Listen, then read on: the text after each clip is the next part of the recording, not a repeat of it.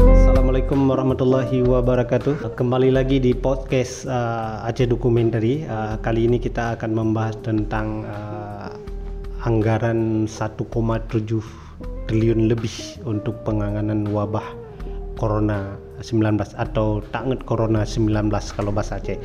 Oke, uh, di sini sudah hadir narasumber kita. Assalamualaikum Pak Takwadin Husin. Waalaikumsalam warahmatullahi wabarakatuh. Uh, beliau ini adalah uh, Kepala Perwakilan Ombudsman uh, Republik Indonesia di Aceh. Nah, uh, sebagaimana kita ketahui, uh, wabah corona atau tangan corona ini uh, sejak terjadi di Wuhan 2019 uh, tahun lalu dan sampai sekarang membuat dunia terdiam. Ya. Semua dalam kalang kabut dalam mengatasi dan sampai hari ini belum ada satupun virus penangkal uh, COVID-19 atau ya. tangan corona 19. Oke, uh, saya informasikan uh, data yang kita dapatkan uh, kondisi uh, tangan corona 19 hari ini secara nasional. Uh, hari Selasa kemarin 14 April 2020 mencapai 4.839 orang. Nah, jadi 426 uh, ah, sembuh dan 459 meninggal dunia dan sudah tercatat uh, penyebaran Covid corona ini di 34 provinsi termasuk salah satunya Aceh.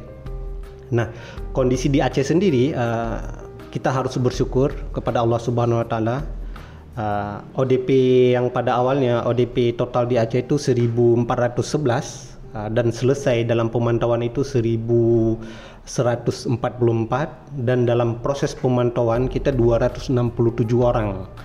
Dan untuk yang COVID positif uh, tak uh, corona yang positif di Aceh alhamdulillah dinyatakan semua sembuh dan sudah pulang ke rumah dan kita juga harus berhati-hati tetap juga jangan terlalu angku dan sombong. Eh, juga harus menjaga jarak sesuai instruksi pemerintah. Artinya wabah ini bisa saja muncul di kemudian hari. Oke uh, kemarin kita sempat dikejutkan dengan beberapa statement uh, pemerintah Aceh. Ya. pemerintah uh, Aceh uh, sempat mengusulkan sekitar satu triliun ya kepada Menteri Dalam Negeri khusus penanganan wabah corona dan Satu, juga 1,79 triliun. Oke, okay, 1,79 uh, triliun Hampir nih. 1,8 triliun. Hampir 1,8 ya. Satu artinya 1,7 triliun lebih. Ini anggaran yang sudah diajukan kepada Menteri Dalam Negeri untuk penanganan wabah corona. Ya. Tentu uh, respon ini juga uh, akibat daripada uh, keputusan presiden Nah, instruksi, instruksi presiden. presiden nomor 21 ya nomor tahun, 1 tahun 2020, nomor 1 tahun 2020 ya. dan juga didukung dengan Kemenkes ya, ya. Uh, instruksi dari Kemenkes tentang SOP penanganan corona nah salah satunya adalah uh, yang sudah ini data yang kami dapatkan uh, Kemenkes baru menyetujui status PS uh, PS BB DKI terus ada kota Kabupaten Bogor dan juga ada kota Kabupaten Bekasi ya. dan juga kota Depok, Provinsi Banten dan di Sumatera ada kota Pekanbaru. Ya. Nah, Aceh sampai saat ini belum ada. Nah, kemarin kita juga uh, sempat dihebohkan nih dengan status Pak Takwadin. Pak Takwadin terkait postingan beliau di Facebook ini terkait ya. anggaran uh, yang diplotkan sama pemerintah Aceh 1,7 triliun lebih untuk penanganan corona. Nah, sampai saat ini kan belum ada sumber resmi dari pemerintah Aceh untuk ya. mempublikasi. Nah, ini bisa ya. diceritakan nggak uh, bagaimana kebenaran sumber uh, anggaran itu nih? Oke, Pak Tongwad. Baik, terima kasih.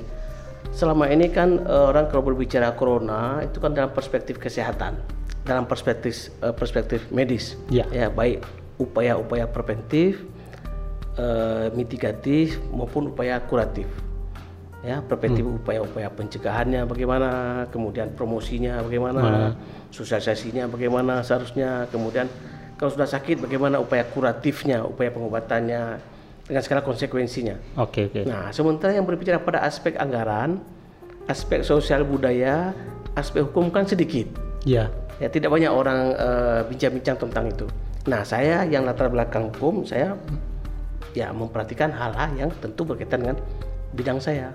Nah, secara yuridis formal, secara hukum, semua legislasi dan regulasi terkait hukum kita sebetulnya sudah cukup lengkap. Saya setiap hari mengupdate, cukup lengkap. Jadi tidak, al- tidak ada alasan nanti akan timbul macam-macam ini. Okay. Karena secara secara hukum sudah sudah cukup apa ya. Nah, kemudian terkait dengan anggaran. Anggaran ini ada uh, bermula pertama dari uh, undang-undang.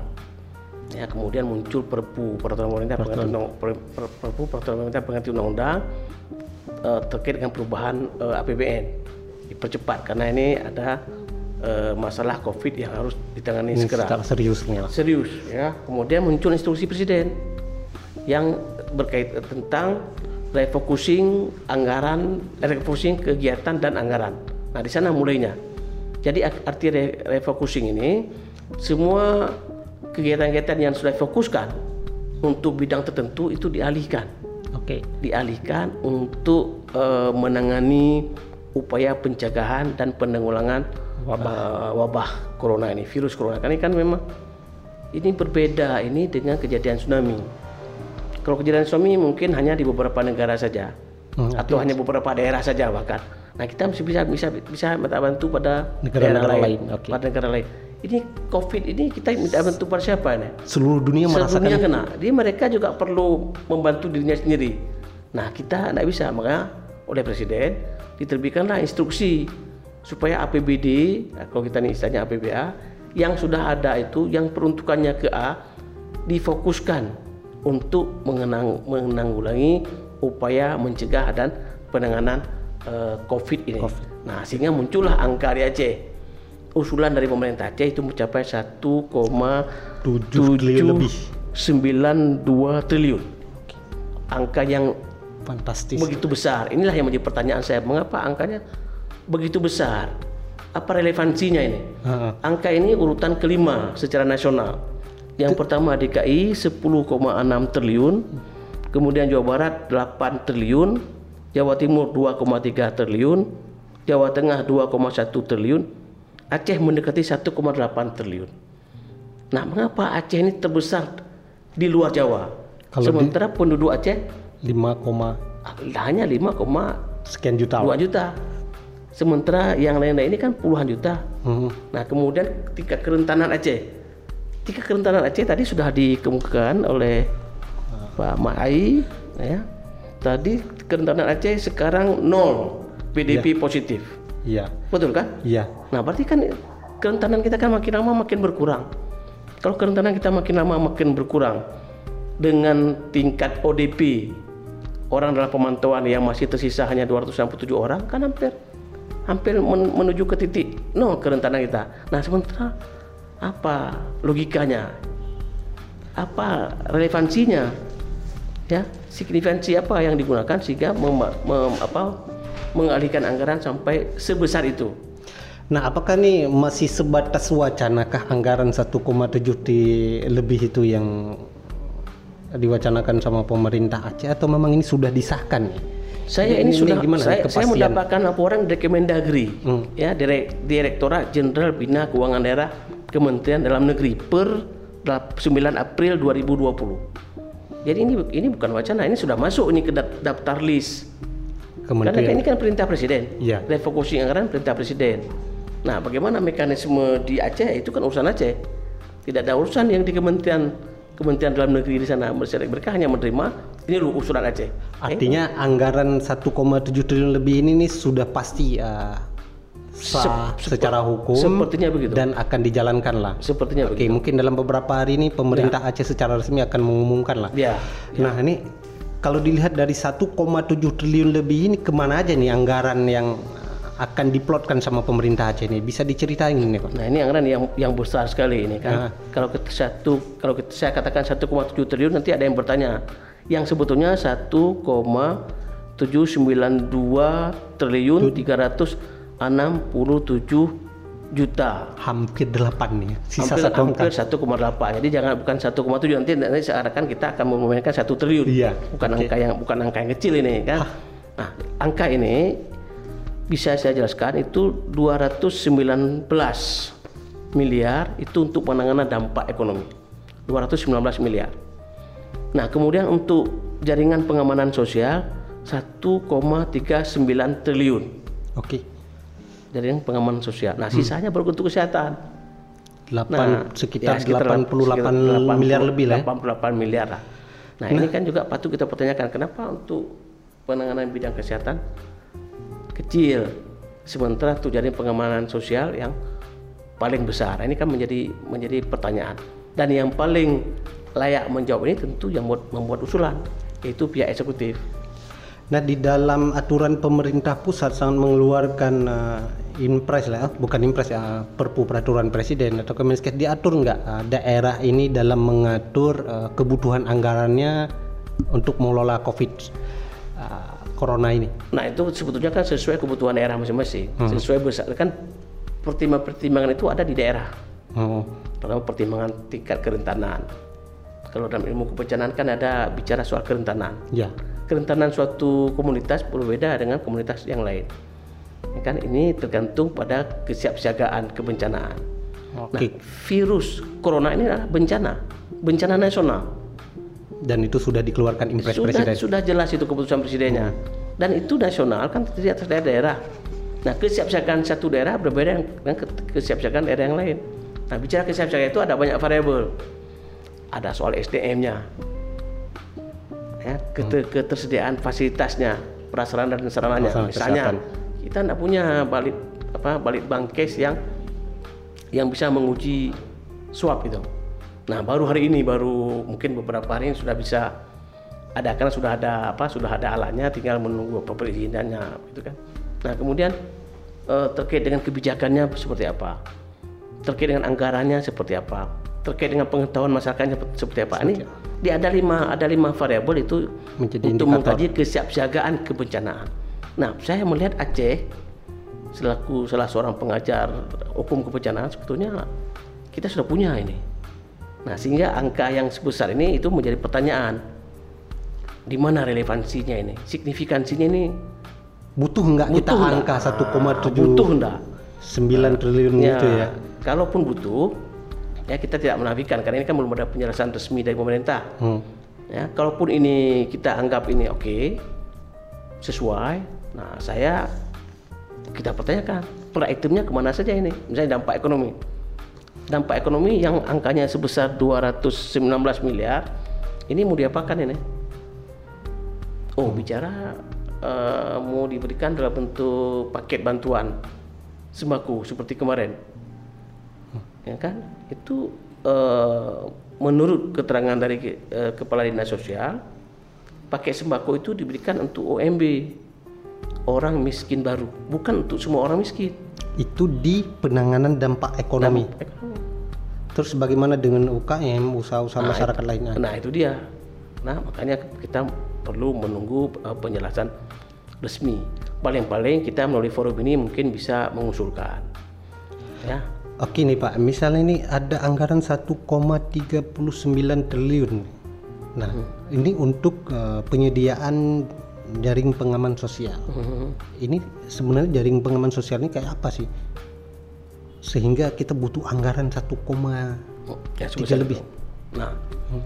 percisnya peruntukannya saya belum tahu itu. Makanya kan masih dalam status saya kan banyak bertanya banyak M mungkin secara umum secara umum konteks uh, penyediaan jaringan pengaman sosial ini kayak apa ya itu kan sama dengan seperti bahasa food security ya. kan keamanan ketahanan pangan kita ke apa ya, uh, livelihood ya oh, untuk okay. ketahanan hidup orang supaya dia bisa bisa meneruskan hidupnya ini itulah stoknya ini.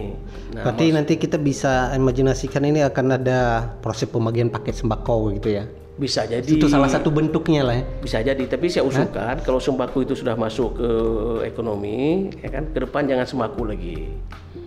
Kenapa Dan, jangan sembako lagi? Kemarin saya kan kami Ombudsman mengawasi proses bagaimana uh, pendataan pertama, kemudian pendataan siapa-siapa saja yang layak dapat, yang dapat. atau tidak dapat, muncullah angka itu 61.548 orang pada awalnya yang mereka kategori itu adalah orang miskin baru.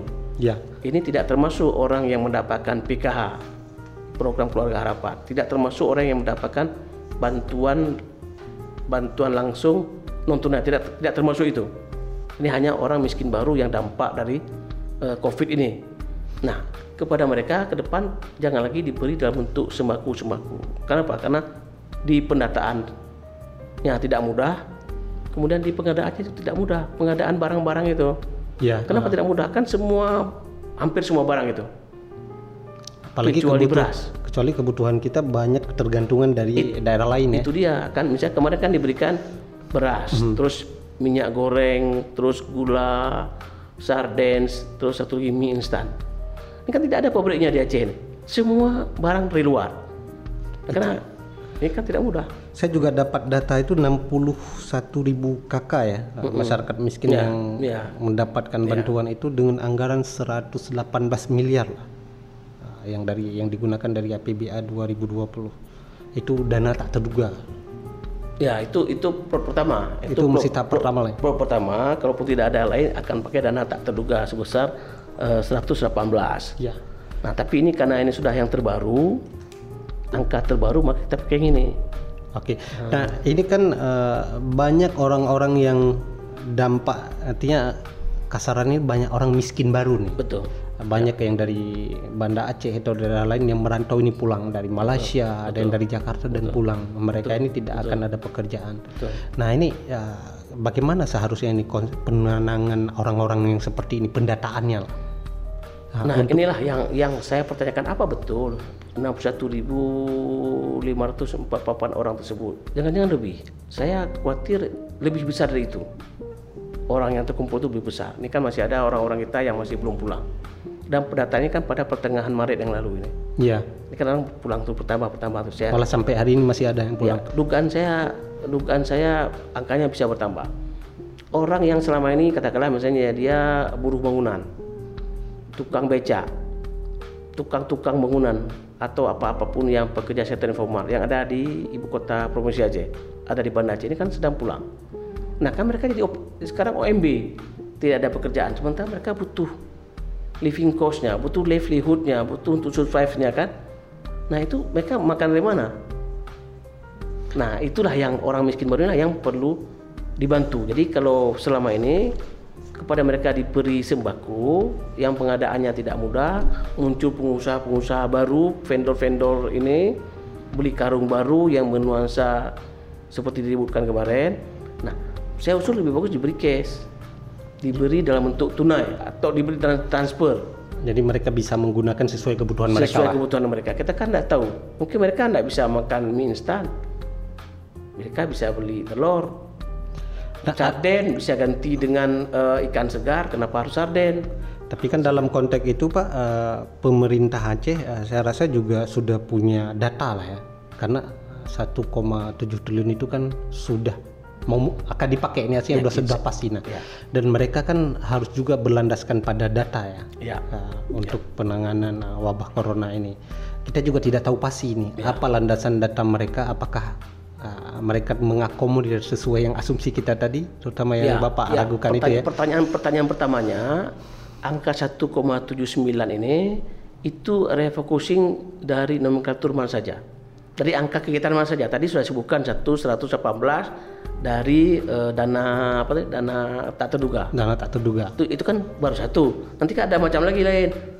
Mungkin dana perjalanan dinas karena ini tidak bisa boleh nggak boleh gunakan perjalanan. Mungkin nanti akan dana peng, apa, pembelian mobil baru atau mungkin ada dana pembelian pesawat yang tidak jadi. Mungkin ada dana uh, training yang jumlahnya 400 miliar tidak jadi. Jadi ini angka yang sebetulnya memang ditarik dari sana Ya ya. Uh. Nah, sehingga total besaran APBA kita tetap seperti semula. Nah, maksud saya ini Pak, uh, ini angka 1,7 misalnya ini untuk penanganan uh, masyarakat yang berdampak secara ekonomi ini. Ya. Artinya pemerintah kan harus punya landasan data. Hmm, ya. Siapa aja nih yang akan mereka bantu? Betul. Nah, Betul. Kalau uh, apakah ini pemerintah kita kan tidak tahu nih, apakah pemerintah Aceh ini mempertimbangkan itu? Artinya ini tiap hari orang keluar masuk nih. Malah ini lebih banyak yang pulang dan orang pulang ini kan dia pasti secara ekonomi sebagai mama katakan tadi, bapak Betul. katakan tadi, mereka ini tidak akan punya lapangan pekerjaan Betul. dan biaya hidup mereka ini terus dibutuhkan tiap hari. Ya. Nah, apakah kondisi uh, pemerintah Aceh menganggarkan 1,7 triliun hampir 2 triliun lah ya. Uh, ini sudah sesuai nggak dengan kondisi Aceh saat ini gitu. Kalau dilihat tadi plot-plot anggarannya untuk kesehatan sekitar 88 miliar lebih lah. Uh, terus ada 219,4 miliar dan 1,393 triliun ini kalau menurut Bapak nih. Kalau menurut saya ini, ini, ini angka yang sangat optimal. Angka ini, angka yang besar. Mengapa angka besar? Kemarin sudah berangkat satu apa sekarang lah ya. Sekarang sedang kan sedang berjalan nih uh, pembagian sembako untuk 60 ribu paket. 60 ribu paket itu hanya 12 miliar. Hmm. 1000 ini kan uangnya ada 1700an miliar. 1798 miliar. Miliar. Kan seribuan jadi jadi masih kecil sekali itu. Nanti bulan depan kalau kita itu ditingkatkan menjadi dua kan baru 24 miliar. Bulan depan tingkat lagi jadi dua lagi jadi masih masih cukup besar uang itu.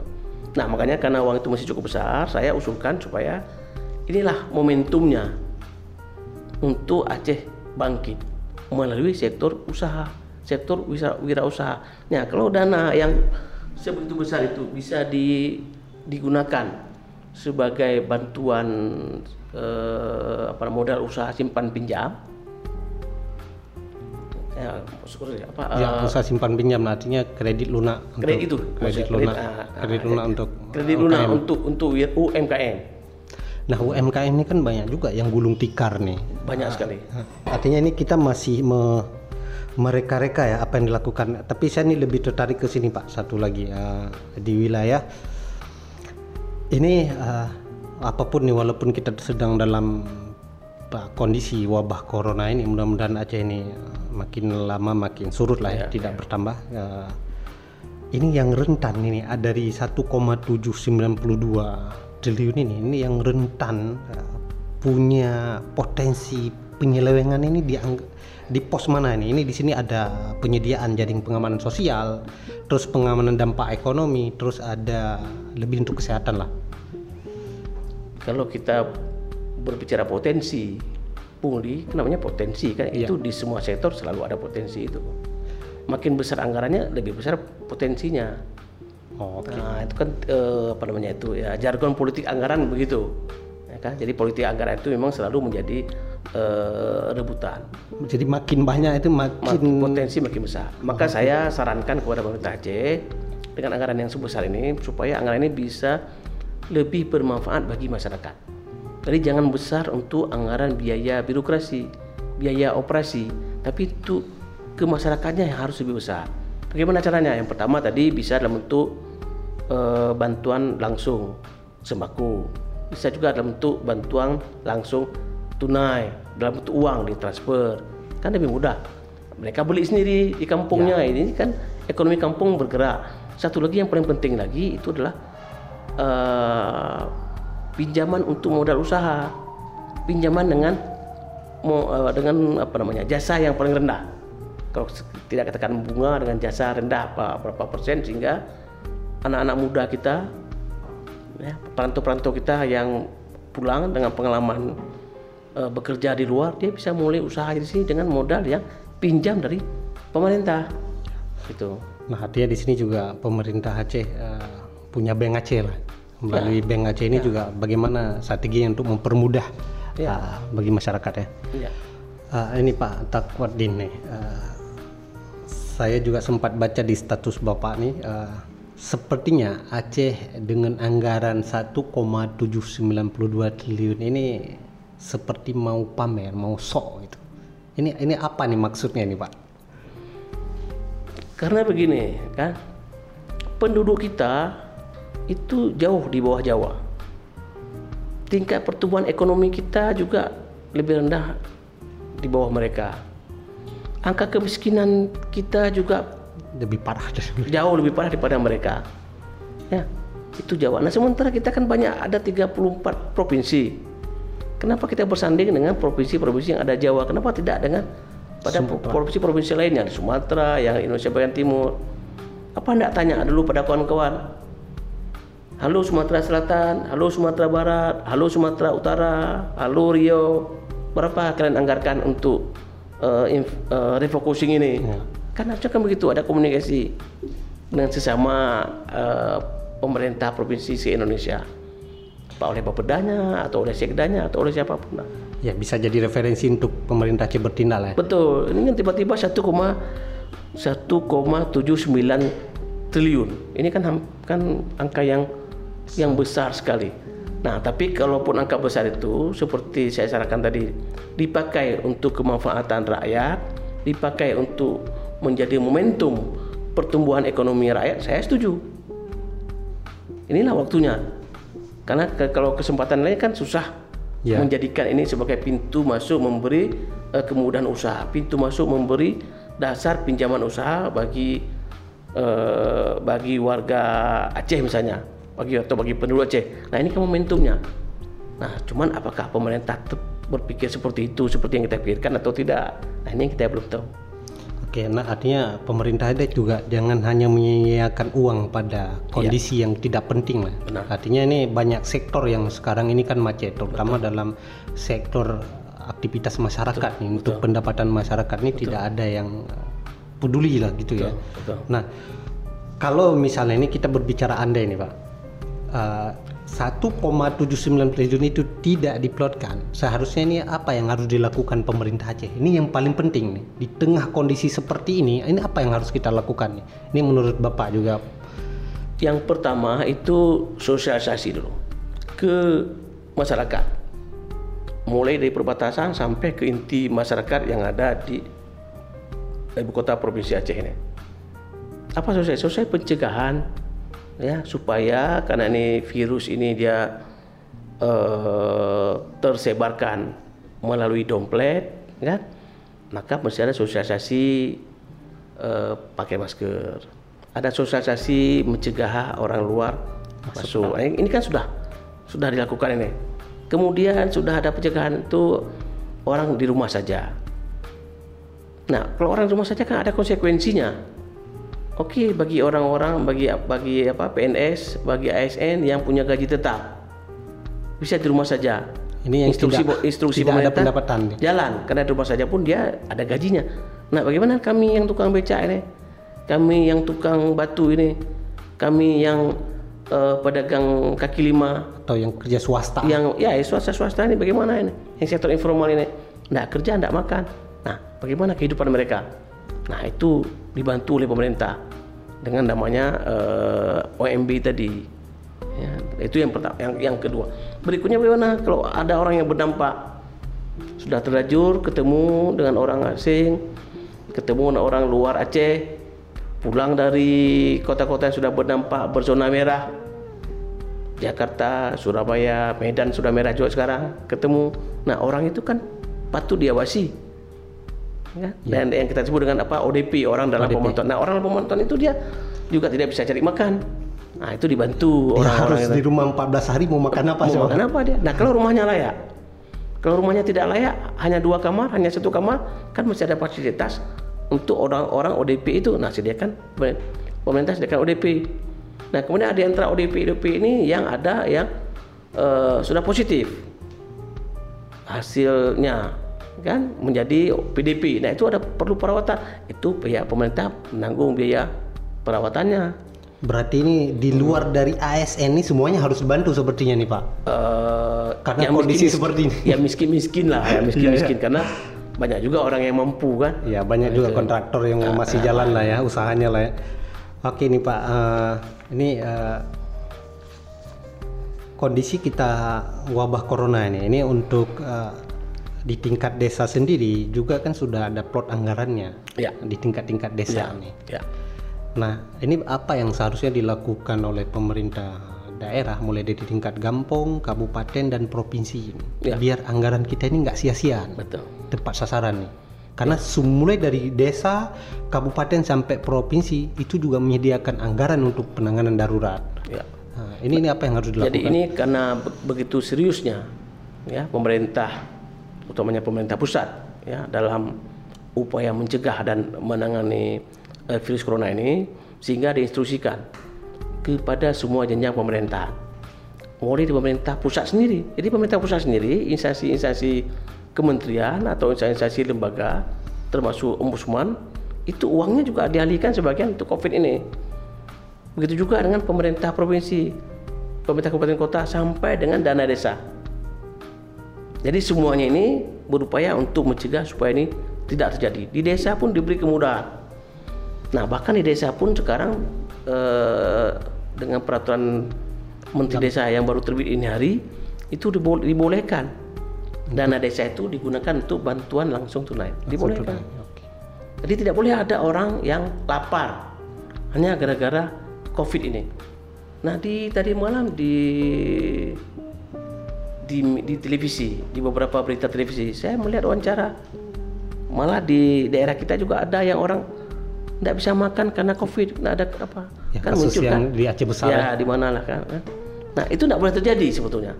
Nah di dalam dalam teori hukum kebencanaan ya kemudian tegaskan hukum keuangan negara tidak boleh ada alasan tidak tidak ada uang manakala terjadi bencana. Tidak boleh jelas itu disebutkan dalam ketentuan keuangan negara. Apalagi pemerintah Aceh kan eh, dalam konteks keuangan ini cukup banyak. Besar kali 17 triliun lebih lah. 17,7 triliun iya. anggaran Aceh dibandingkan penduduk hanya 5,2 juta. Nah persoalan kalau ada orang lapar kan jadi lucu nih anggaran dibawa ke mana? Artinya banyak anggaran yang bisa dialihkan ke Kalau sana. ada yang lapar di Aceh itu berartinya kita dihukum dengan hukum fardu kifayah. Dosa semua kita. Dosa semua kita lah. Terutama orang yang tahu nih. Jangankan ini, ini jangankan orang Aceh ini ini mohon maaf ya. Ada beberapa mahasiswa saya ya dari internasional dari Afrika. Ya, dari WA ke hmm. Dr. Ali, Dr. Ali forward ke saya apa katanya? Ada dalam bahasa ini kami pak tidak ada yang bisa kami makan sekarang. Dan mereka ada di sini di hmm. Aceh. Bantu kami. Apa pun yang bapak antarkan kami akan makan itu. Coba bayangkan tersentuh tidak? Tadi saya langsung bilang sama istri Haji uh, coba bungkus sedikit apa apa yang ada kita antar ke mahasiswa dari Afrika ini. Gitu. jadi tidak hanya kita berdampak semua berdampak. Dia juga berdampak karena orang tuanya mungkin juga di PHK di negaranya tidak bisa kirim uang, tidak bisa apa nih sementara dia uh, tidak ada beasiswa karena dia belajar dengan biaya biaya orang tua. Hanya ada di sini beasiswa apa free uang kuliah apa begitu. Sedih, Pak. Jadi ini memang uh, pandemi. Pandemi penyakit yang memang mendunia Ya ini ini global, tidak global. ada negara sepertinya ya, yang tidak tidak. terlibat. Apalagi kita nih eh, seluruh Indonesia kan sudah 34 provinsi. Ya yang sudah mulai terkena wabah ya COVID-19 atau tahun corona. Tahun. Kenapa ini uh, sebelum kita akhiri perbincangan ini uh, apa ini harapan dari Bapak sendiri ini terutama bagi masyarakat ya. Nah, ini dalam konteks anggaran ini nih. Ya.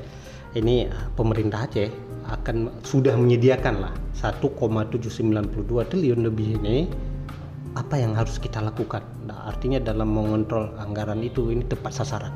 Ya. Nah, Saya uh, beritahukan kepada pemerintah ya, pertama ya besaran anggaran kita ini cukup optimal. Dengan anggaran yang cukup optimal itu tentu potensi penyalahgunaan juga menjadi besar. Potensi korupsi juga menjadi besar. Dan RI 1 tentu mencermati hal ini. Ya, Presiden kan sudah tegas ngomongnya waktu dikentui kebangsaan bahwa Aceh menjadi atensi beliau. Dan saya juga baru mendapat informasi seperti itu seperti saya, saya tulis di apa. Iya. Nah, kemudian kepada masyarakat, mari sama-sama kita mengontrol ini. Ya, mengontrol peruntukan anggaran dari uh, eh, APBA. APBA itu adalah anggaran publik, anggaran rakyat Aceh. Bukan anggaran miliknya pemerintah. Bukan, itu anggaran rakyat, anggaran kita. Banyak namanya anggaran pendapatan belanja Aceh dari Berarti rakyat. ini rakyat ini membayar mereka untuk mengelola anggaran ya, kita. Kira-kira begitu. Okay. Jadi anggaran yang dari rakyat dikelola secara dipilih oleh rakyat, tentu per peruntukannya untuk rakyat. Nah, ini kan sesuai dengan uh, klaim teori demokrasi. demokrasi. Nah, inilah yang kita harapkan supaya anggaran yang demikian besar itu benar-benar bermanfaat untuk rakyat dan saya sampaikan saran saya supaya anggaran yang besar itu menjadi momentum ya bagi Aceh untuk menumbuh kembangkan wirausaha wirausaha baru untuk menumbuh kembangkan uh, pebisnis-pebisnis baru. Nah, sehingga tolong ini diperhatikan, dipertimbangkan ya. Semoga dengan anggaran yang besar ini bisa mereka mendapatkan pinjaman lunak untuk memulai uh, usahanya. Dan ini tentu nanti akan menimbulkan uh, lompatan pertumbuhan ekonomi Aceh yang menggembirakan. Oke, uh, terima kasih Pak Takwadin yang sudah hadir di studio kita. Sama-sama.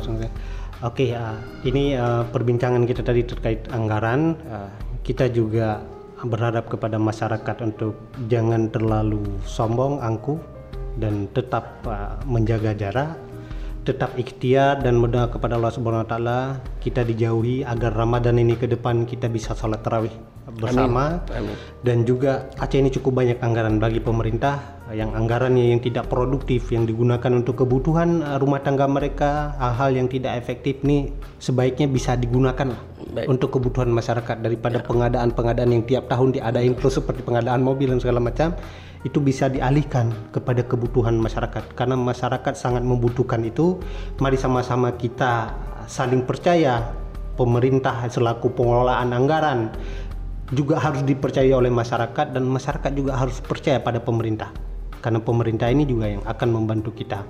Oke, tetap kita awasi. Tugas kita selaku masyarakat di tengah wabah ini adalah tetap mengontrol uh, pemerintah. Tugas pemerintah adalah tetap memberantas wabah corona COVID-19 atau tangan corona. Sekian terima kasih. Assalamualaikum warahmatullahi wabarakatuh.